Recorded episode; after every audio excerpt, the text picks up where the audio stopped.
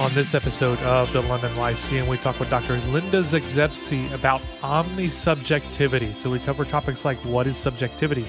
Why is it important? Why does she think God must be omnisubjective? What does that mean?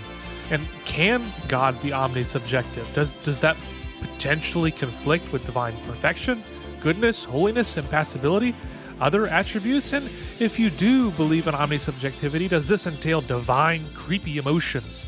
What's the scope of this, the theological implications, and much, much more? As always, if you have thoughts about the episode or ideas or requests for the show in general, hit us up Twitter, Facebook, Instagram, or check us out at our website, thelondonlyceum.com. Now, for the only analytic, Baptist, and confessional podcast on the planet, we think this one's going to get you thinking. I'd like to welcome all of our listeners to another episode of the London Lyceum. I'm one of your hosts, Jordan Steffaniak. And I'm your co host, Brandon Askew and we are a podcast that's devoted to serious thinking for a serious church, but we don't want to just think seriously in the abstract. We want to think well with particular virtues in mind.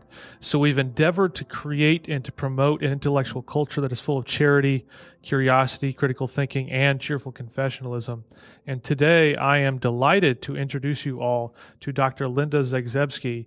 Now, she is mouthful title for your position, which is awesome. so it's the George Lynn Cross Research Professor and the Kingfisher College Chair of the Philosophy of Religion and Ethics at the University of Oklahoma. And as of this recording, Oklahoma is undefeated in the college football season. We don't know how much longer that will last. But uh, I think one of my best friends, Connor McMakin, who's been on the podcast That's before, true. is a University of Oklahoma grad. So he is very excited to have a fellow Oklahoman on the podcast.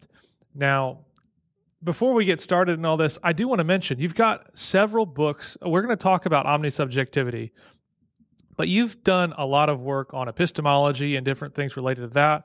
And I want to mention those because uh, I did a PhD seminar, uh, I don't know how many years ago, and, on epistemology. And one of the books we used was your On Epistemology book, which I found really helpful because it's short, simple, pithy, clear on what epistemology is. So I recommend that. I've found your virtues uh, of the mind and inquiry into the nature and virtue uh, and eth- the ethical foundations of knowledge to be extremely encouraging and helpful. Uh, I commend both of those books. And then you've also got this brand new book that's coming out called The Two Greatest Ideas How Our Grasp of the Universe and Our Minds Changed Everything.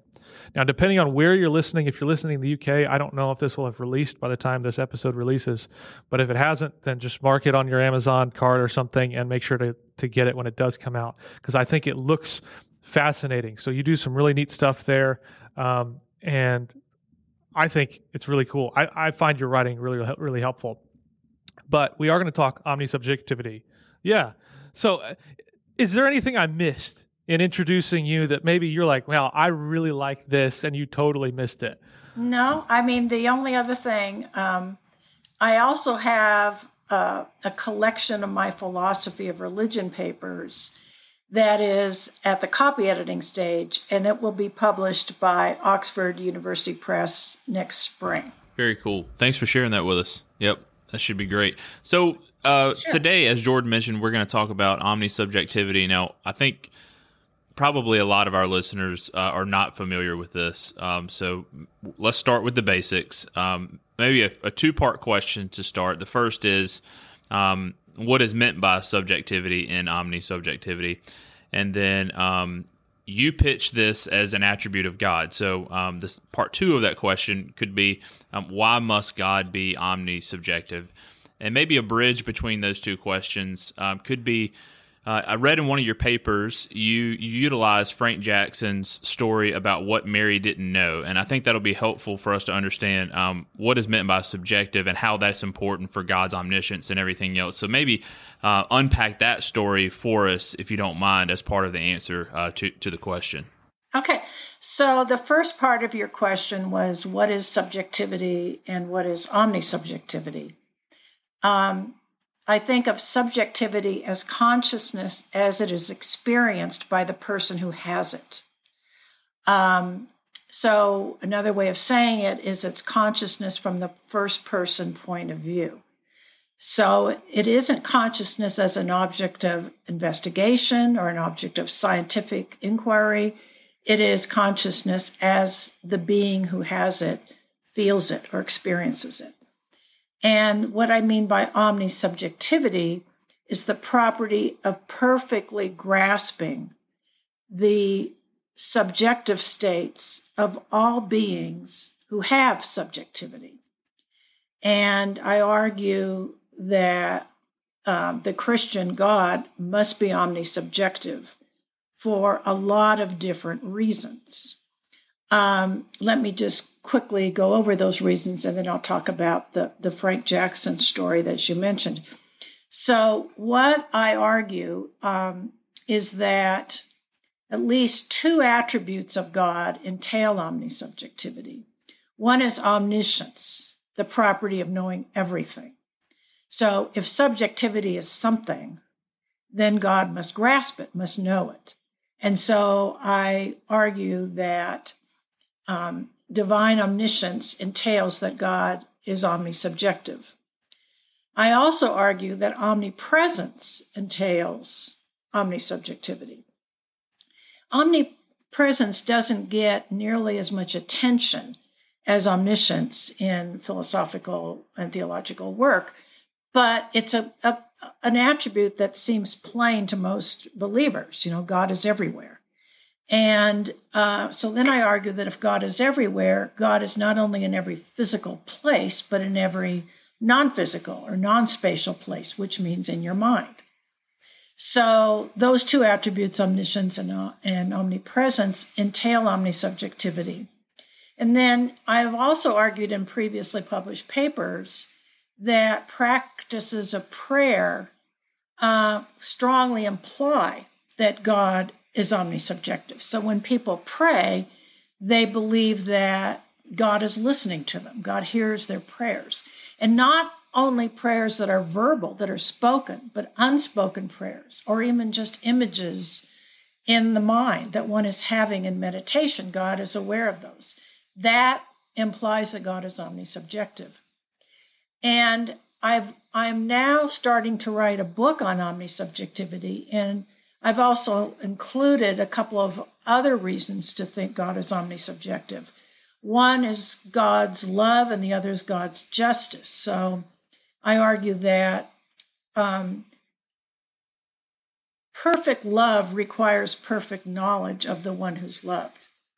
And God's love requires um, a complete grasp, a complete understanding of what is going on in our conscious states and that God's justice does also. So there are many scriptural passages that say that God judges us for what's in our heart, uh, not just for the over deeds we perform. And that seems to imply that God's justice um, requires a judge that's omnisubjective. So there's really, you know, I could say five reasons God's omniscience, God's omnipresence, practices of prayer, God's love, God's justice, all of these, uh, I think, require um, omnisubjectivity. Now, um, you asked me to say something about Frank Jackson's famous story of Mary. And this story is meant, I mean, I use it for a different purpose than Frank Jackson did, but it's meant to um, convince people that what it is like to be in a certain conscious state is different than knowing facts about that state. At least that's the way I use the story. So the story goes like this We imagine this woman, Mary, who's lived her entire life in a black and white room. Um, she's never seen a colored object ever. She's been educated through black and white uh, books and videos, and she knows everything there is to know about the physical world. She knows everything there is to know about color and color perception as it could be described in books. Um, but she's never seen color. And so um, she knows that the, the uh, wall is blue, um, but she's never seen blue. Um, then we imagine that she leaves her black and white room and sees in color for the first time. For the first time, she sees something blue, she sees something red. And what Frank Jackson argues is that she comes to know for the first time what it is like to see color, to see red and to see blue. She didn't know that before, even though she knew all the physical facts of the world. In that paper, Jackson later changed his mind about this, but in that paper, Jackson argues that that means physicalism must be false because if physicalism is true and there's nothing that exists but physical objects and their physical properties, then anybody who knows all the physical facts knows everything. But Mary didn't know everything because she found out what it's like to see color when she left her black and white room. Um, what the conclusion I draw from that is that leaving aside any issue about physicalism, um, she knew all the objective facts. She even knew facts about people's minds as they could be described in a book. Um, she knew all the objective facts we're made, imagining uh, before she left her room. But when she left her room and saw in color for the first time, she found out something subjective, something that can't be captured um, in a book or in a list of propositions. And then that's why I say subjectivity is something real. And so a God who knows everything must be able to grasp the difference. God must be able to grasp the difference between Mary's mind before she left her room and her mind after she left the room. So God must tell the difference in her subjectivity. So, on a t- typical classical view of God, say, um, it seems that this might cause problems. So when you think different various doctrines such as God is impassible or God is immutable, so he can't be affected from outside things or can't change, would omnisubjectivity um, be able to complement those doctrines in some way? Is there a way to put them together, hook them up the right way where they can you can have both of those, or are these mutually exclusive sort of uh, ways to think about God? Yes. Okay. Thanks, Jordan. Um, so, one question is whether God's omnisubjectivity is compatible with timelessness and immutability. I'm not sure you mentioned timelessness, but usually timelessness and mutability go together. Um, and um, I mean, many, many people have written about how um, a timeless God, an immutable God, can grasp events in the temporal world, can grasp events in time and events that change.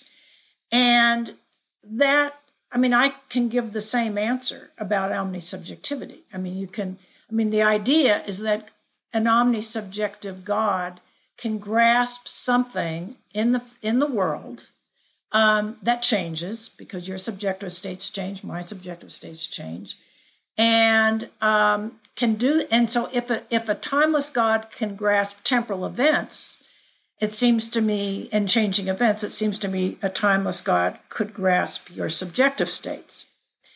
Now, you also mentioned impassibility, which is a different attribute, the attribute of not being affected by anything in the world. Um, now, that's an interesting attribute. Uh, many people reject it, and so they won't worry if omnisubjectivity is incompatible with impassibility.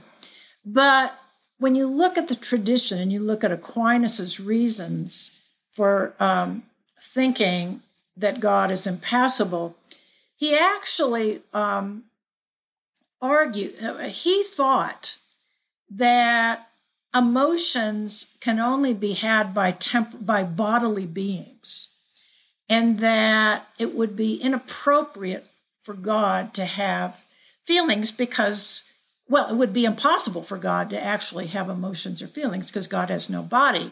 And it would be inappropriate because many human feelings that we have every day are disturbances. They're they're incompatible with holiness. They're they're states like fear and distress and bitterness and anger and and uh, despair and so on. Um, so the question is could God grasp your anxiety, your fear, your anger, your despair without actually having those inappropriate emotions? Um, and I mean, I propose the answer is yes. Um, an analogy I have used, and I have to stress this is only an analogy, but it helps us, I think, to see how that might be possible, is to think about what it's like when you're reading a novel or watching a movie. Um, you can, in a sense, get into the head of the character in the novel or movie. You can, you know, imagine, imaginatively take on their distress or their anger or their hate. You can you can take on, so to speak um, the point of view of the character who's hateful. But you're not actually hateful yourself. You're not feeling hate. You're imaginatively taking it on. Your ego is, is projecting, shall we say, onto the ego of another person and taking on their point of view. I mean, we do that with ordinary human empathy, not just reading a novel, just when you empathize with someone who's in distress or they don't have to be it doesn't have to be a negative feeling it could be a positive feeling you take on their joy you don't actually have it as yourself but you can um, perceive it you can perceive their fear you can perceive their anxiety you can perceive their joy now that's a, a rough analogy because obviously what human beings do with each other and when watching a movie is not what god does but it does suggest to me, at least, that it's possible to grasp a, a state like hate without hating yourself, without yourself actually hating. And that's the analogy I have used for how God could take on these states, um, uh, not take them on in his own self, but be able to grasp those states as mm. they are in human. No, you mentioned Aquinas, so uh, it made me think of a, a follow up question. Now I realize you're a philosopher and not a historian, so I'm not necessarily asking you to answer this question um, as an expert. Mm-hmm. But is omnisubjectivity something that we that we see from from theologians in the tradition of the church? Um, or are there particular theologians that have, even if they didn't call it by that name, obviously, um, is this kind of thing present in the tradition? Yes, good. Yes, um, I'm so glad you asked that question because I've been thinking about that very question um, in uh, the book I've started to write on omnisubjectivity. So, one thing I should say is that I think that um, the existence of subjectivity was a discovery. Um, it was a discovery that was made sometime in the West in the 16th and 17th centuries. Um, it it isn't as if people didn't experience subjectivity before that. Of course they did, but it wasn't an idea that then became part of philosophy and theology. People talked about human minds all along. But when they talked about human minds, they thought of minds as part of nature. This is fine. I'm not opposed to this. It had it it produced amazingly a stunning philosophy in the pre-modern period.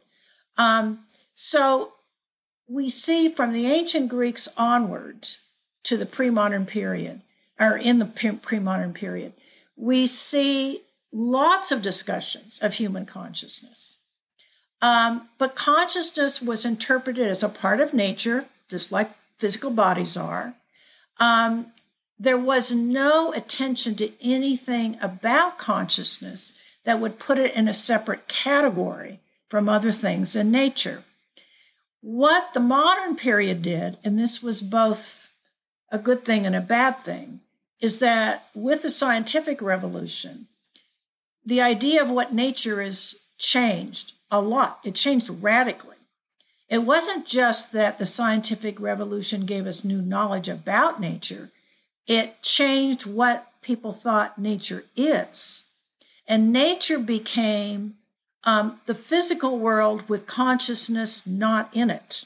So it allowed for tremendous advances in the discovery of laws that govern the physical universe. But it also meant that all of that um, could be interpreted, in fact, is interpreted, as a closed causal system where anything outside of physical nature, whether it's human consciousness or divine consciousness, is unnecessary to explain the workings of the physical world. And so, what happened then is that there became a split. People then thought that reality is divided into two parts there's the objective world and there's the subjective world. And the problem ever since then has been to try and figure out how they go together. So, of course, some people just like Daniel Dennett just deny there is any subjectivity. Um, others um, put more emphasis on subjectivity, and some even try to make it primary. But um, what I think has happened is that we, since the discovery of subjectivity, we have inherited both an important insight into the nature of reality that subjectivity exists. But we've also inherited a philosophical problem, which is that if you think of subjectivity as separated from the objective world, you have to figure out how they go together. How does it how does it how do you put the two together to make one reality? And that's a problem that we face. Um, so um, another part of your question was did people address omnisubjectivity, but just not call it by that name? And um, I mean, I'm not sure exactly how to answer it because they didn't use that category. Um, I mean, subjectivity wasn't a category. And so it didn't get the kind of sustained attention that I think it deserves. Um, so I th- personally, I think one of the most significant things about subjectivity is that each of us has unique subjectivity. I mean, each of us is irreplaceable as persons because each of us has a uniqueness in our subjectivity. That certainly was not recognized, I think, in the pre modern period, the uniqueness of subjectivity. So that, I mean, and we know that this is, you know, this is deep in our culture, and I think rightly so, that we we value the uniqueness of people's minds. Um, we that's for that reason we show respect for people who are um, disabled. I mean, we don't think of them as superfluous. We think of them as irreplaceable, and they're irreplaceable because there's something about them that gives them dignity. And the dignity isn't just their rational nature, it's their subjectivity. So, help me to think more about this. I think this is interesting. So, subjectivity, you mentioned the idea sort of comes about 16th, 17th century.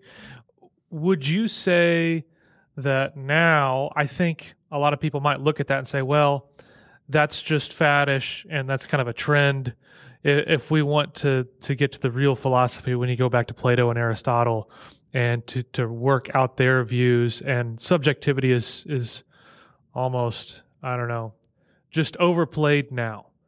Do you think that's that's a that would be a fair uh, response that maybe in some areas subjectivity is is getting too much airtime and that we've gone too far, or or is it the the opposite is the case where we just like you said it wasn't really a category and now it is and it does it does need to be pressed in the way it is in the ways it's being pressed now yes okay.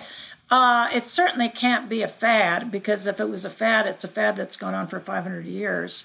Um, and i think subjectivity is a really important discovery. I mentioned one reason why i think it was an important discovery and that is that it it's because of that idea that we respect human differences, uniqueness of each individual person, and that's very important.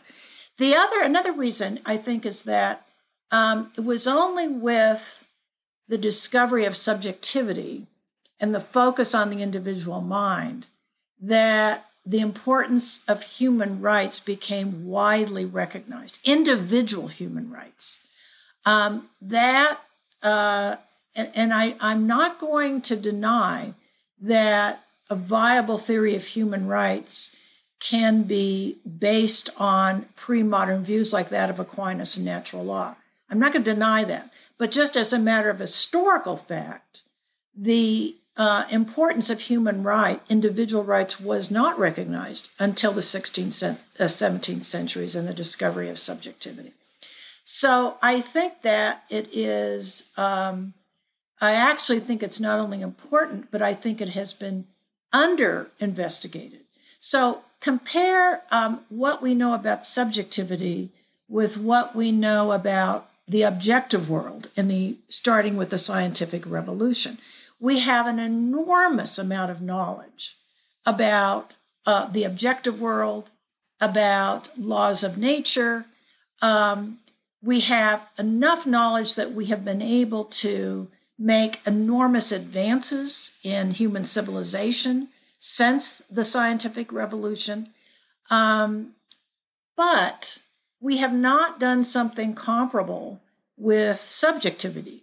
Um, I think we really need something like a scientific revolution. It wouldn't be called a scientific revolution, but a revolution in the study of subjectivity that's comparable in depth and scope to the uh, revolution um, in the understanding of the objective world that started 500 years ago. Um, so I'm I I really think we need um, much greater um, attention and investigation of subjectivity and intersubjectivity. I mean, there's a lot of indications that there's work on intersubjectivity, but it's all, uh, I mean, you see it in neuroscience, you see it in psychology, um, uh, you see it in a, in a number of different fields, but it's scattered. It isn't unified the way our understanding of the objective world is unified. So that's why I say we need a revolution in the study of subjectivity. So, thinking back, divine omnisubjectivity. I don't know. I guess let me. I can look. I can tell you when this paper came out. It's uh twenty or twenty twenty. So R.T. Mullins uh, has a paper in religious studies called Omnisubjectivity and the Problem of Creepy Divine Emotions, and I think the main thing he kind of works out in that paper is if God is omnisubjective, omnisubjective, doesn't that mean that he has certain sorts of emotions that we think wouldn't fit with perfection or goodness? Um, and I think you've probably you've kind of touched on this as you've worked through what omnisubjectivity looks like. But I would like if you could explain in detail how would we get around the fact that if God's omnisubjective, would he have certain negative, bad emotions that we don't think he should be experiencing or know or have? Okay, so um, this goes back to the important question that you raised earlier, which is can um, is it possible for a being to grasp a creepy emotion without having a creepy emotion? So, can a being grasp hate without feeling hate. I mean, you can go down the whole list of creepy emotions.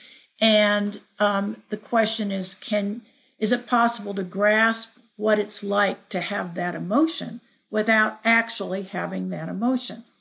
Now, I say it is possible to do so, and I gave you know a, an analogy with reading novels and, and watching movies, but you might still think that God is somehow being contaminated by his creation. If he gets too close to grasping people's, um, you know, very unholy feelings, you know, that somehow that that just doesn't sound like something that would be worthy of the holiest being in existence, you know. Um, and I mean, I don't know. People have different reactions to this. I mean, it, in, in the tradition, God is both transcendent and immanent. And emphasize when philosophers and theologians emphasize transcendence, then you get this idea of this, you know, rarefied being above, you know, above the storms, you know, above, above all the, the pain and suffering and anger and hate that's going on in the created world. Um, but God's also immanent in the, you know, immanent in the world. And so I think the issue really comes down to what does immanence mean? Uh, what does omnipresence mean? Um, so I don't know what to say except that um, I'm, you know, I guess I'm willing to take the whatever follows from this, but I do think it means that God grasps unholy feelings. So then, what would you say overall are the theological implications for a vision of omnisubjectivity in God? So, if I don't have that, what am I missing? What am I gaining from understanding God in this way? Well, um, I have speculated about that, and I don't want to say anything at length because I probably haven't thought about it enough to give really good answers to your to your question. But I do think that there are lots of theological implications. One has to do with the problem of suffering, uh, not just human suffering, but animal suffering, any creaturely suffering. Does God get what it's like to suffer? I mean, it's one thing for God to just know, like that you, you know, Jordan is in pain, you know, or Brandon is is is in pain. Um, that's a proposition, and God grasps it. Well, somehow that seems to miss something. You know, it it isn't just knowing that you're in pain. You would want God to be able to get what it actually is like for you to be in pain. And much depends on that. I mean, there's um, part of it uh, I mentioned earlier. It, it, it that has implications for how you're judged. Um, it has implications for how why God would permit it. Um, you can't, you know, we want to know why the world is the way it is, why God permits suffering, and how people should be judged for their deeds, their evil deeds of inflicting suffering on others. Um, so it has, I think, it has implications for the problem of suffering. Um, I also think it has um, moral implications for the importance of intersubjectivity. Um, if God grasps our subjectivity, there's something important about grasping the subjectivity of other persons, other humans.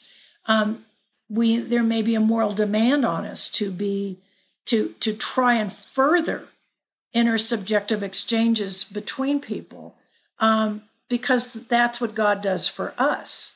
Um, uh, and, you know, this applies to issues like judging other people.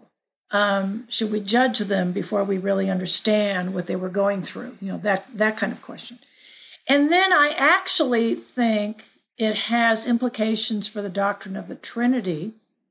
Um, I th- and this is you know this is somewhat in speculative mode, but I think that subjectivity is closely tied to personhood.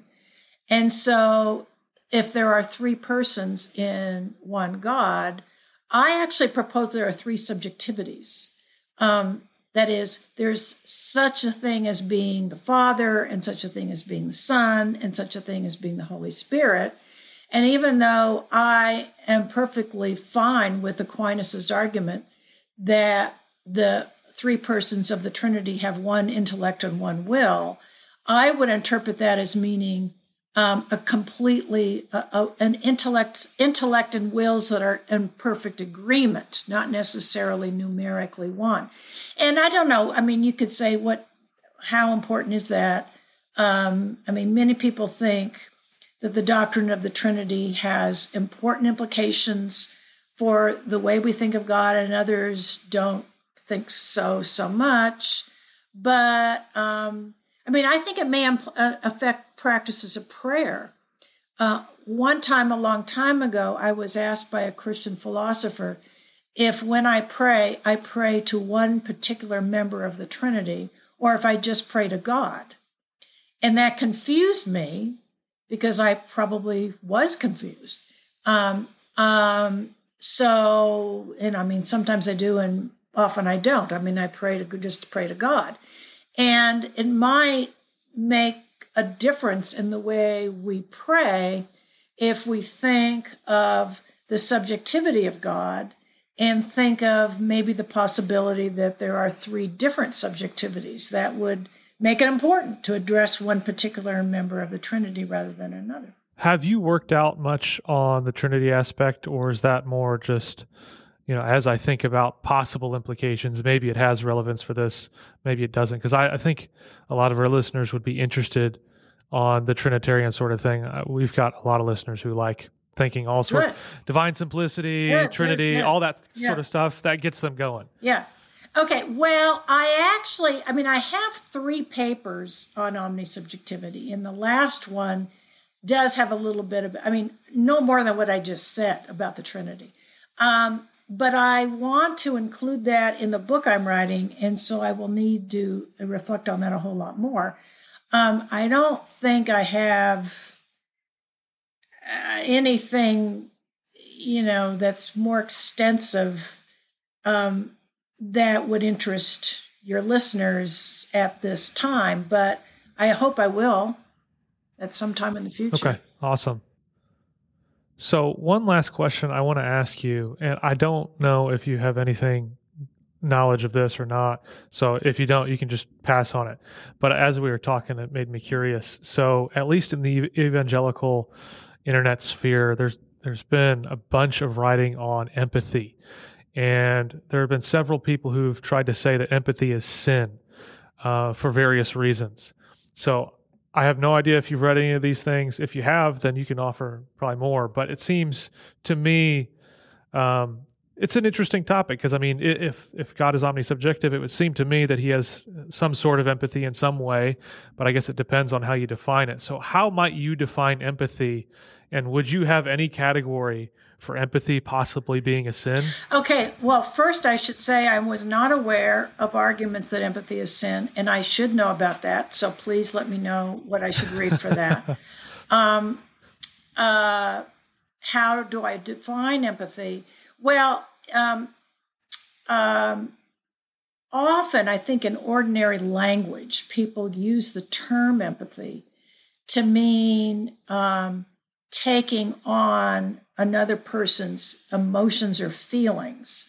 You can empathize with their pain, you empathize with their distress, and so on. Um, the way I think of empathy in the context of omnisubjectivity is that it's the ability to take on another person's first person perspective, not just uh, with respect to their feelings, but with respect to their thoughts, their memories, their reasoning process, their hopes, expectations, you know, everything going on in their head. You can empathize with everything going on in their head. Again, this is the way, you know, we do this when we read a novel.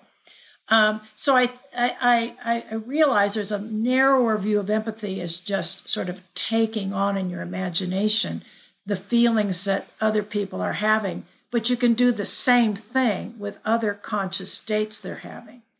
Um, and taking it on in your imagination does not seem sinful to me. I mean, it doesn't seem to me sinful to um, watch the movie There Will Be Blood. I remember when I saw that many years ago, I thought it it depicted the the most hateful, horrible character I'd ever seen in any in any form at all. But I don't think it was a sin to watch the movie. Um, but and then was I empathizing? Well, I mean, a really good actor will make you empathize. I mean, you sort of see through their eyes. So uh, Daniel Day Lewis is a really good actor, and you can kind of see the world through his eyes when you're watching the movie. And I guess I don't see that that contaminated me or was sinful, but I don't know the arguments you're referring to. Well, I, I have one question, and I think that maybe this is uh, just me working through what could be some of my own misunderstanding of of of this doctrine that you're proposing. But so, are there any uh, feelings like i'm thinking about like what it what it feels like to feel helpless like and then i think about god uh an an omnipotent being um is is he able to really, really feel helpless, or is it, or is it like, okay, I feel helpless as this person feels helpless, but then really, you know, you know, I'm, I'm, I know I'm still omnipotent, so it's just kind of almost like a, like some kind of card trick or something, you know? I, well, okay, that's a good question because uh, it reminds me of something Marilyn Adams said to me shortly before she died about this. Um, so, um, one way of looking at what it would be like to grasp somebody else's feeling of helplessness is to think of two egos. With my ego, I don't feel helpless, but I'm talking to someone who does feel helpless. And I'm sort of seeing, you know, as they talk to me, I can kind of take on their feeling in my imagination. So it's like their ego with the sense of helplessness is something I, with my separate ego, am grasping. Um, so um, Marilyn Adams said to me, okay, that's fine. But the problem with the two egos view is that the ego that's doing the grasping never goes away, it's always there. So, I mean, when you're watching a movie, you know who you are, you didn't forget. Uh, when God's grasping somebody who's feeling helpless, God knows he's not helpless. Um, and what Marilyn said is it seems to not quite, it doesn't quite get into the feeling of the person who's really despairing. Because the first person who's really despairing, their whole consciousness is filled up with despair. There's nothing else. There's no outside of it. But if God is grasping our despair or someone's despair, of course, his consciousness is not filled up with with helplessness or despair. It's partly filled up. I mean, he can kind of, you know, see through their eyes, but then he also sees through the divine eyes. And uh, I don't have an answer to that. I mean, I don't know. I mean, the, there is an answer that I'm unwilling to make at this point. Um, you know, people will say, uh, take the panentheism route. Um, you know, I am part of God. So part of God is despairing, you know. Um, you can take that route. You know, there really isn't two separate egos, not literally, you know.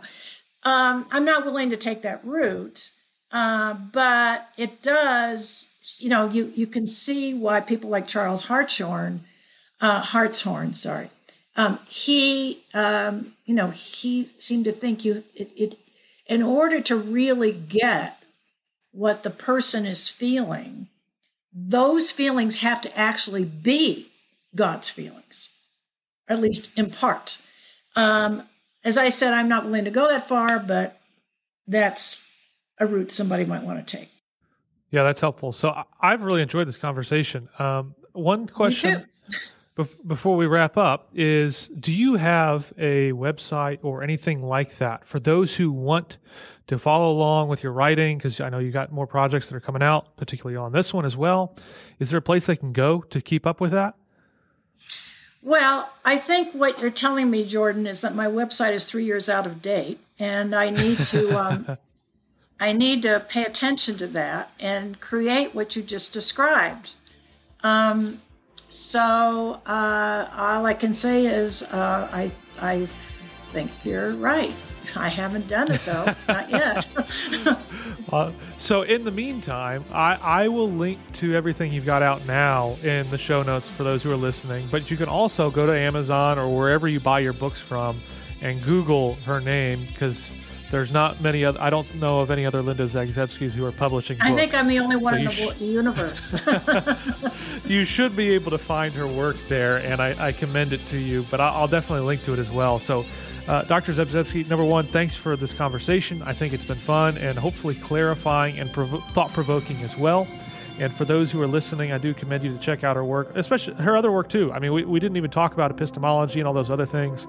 And I think those are fabulous resources that she has, especially for those who are trying to understand those things. Whether you're a beginner uh, trying to get it, she's got works on that level, or an expert. I think all across the spectrum, great stuff. So, those who are listening, thanks for tuning in to the only analytic Baptist and confessional podcast on the planet. And we'll talk to you guys soon.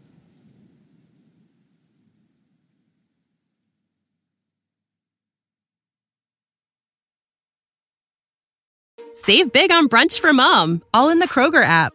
Get 16 ounce packs of flavorful Angus 90% lean ground sirloin for $4.99 each with a digital coupon. Then buy two get two free on 12 packs of delicious Coca Cola, Pepsi, or 7UP, all with your card. Shop these deals at your local Kroger today or tap the screen now to download the Kroger app to save big today. Kroger, fresh for everyone.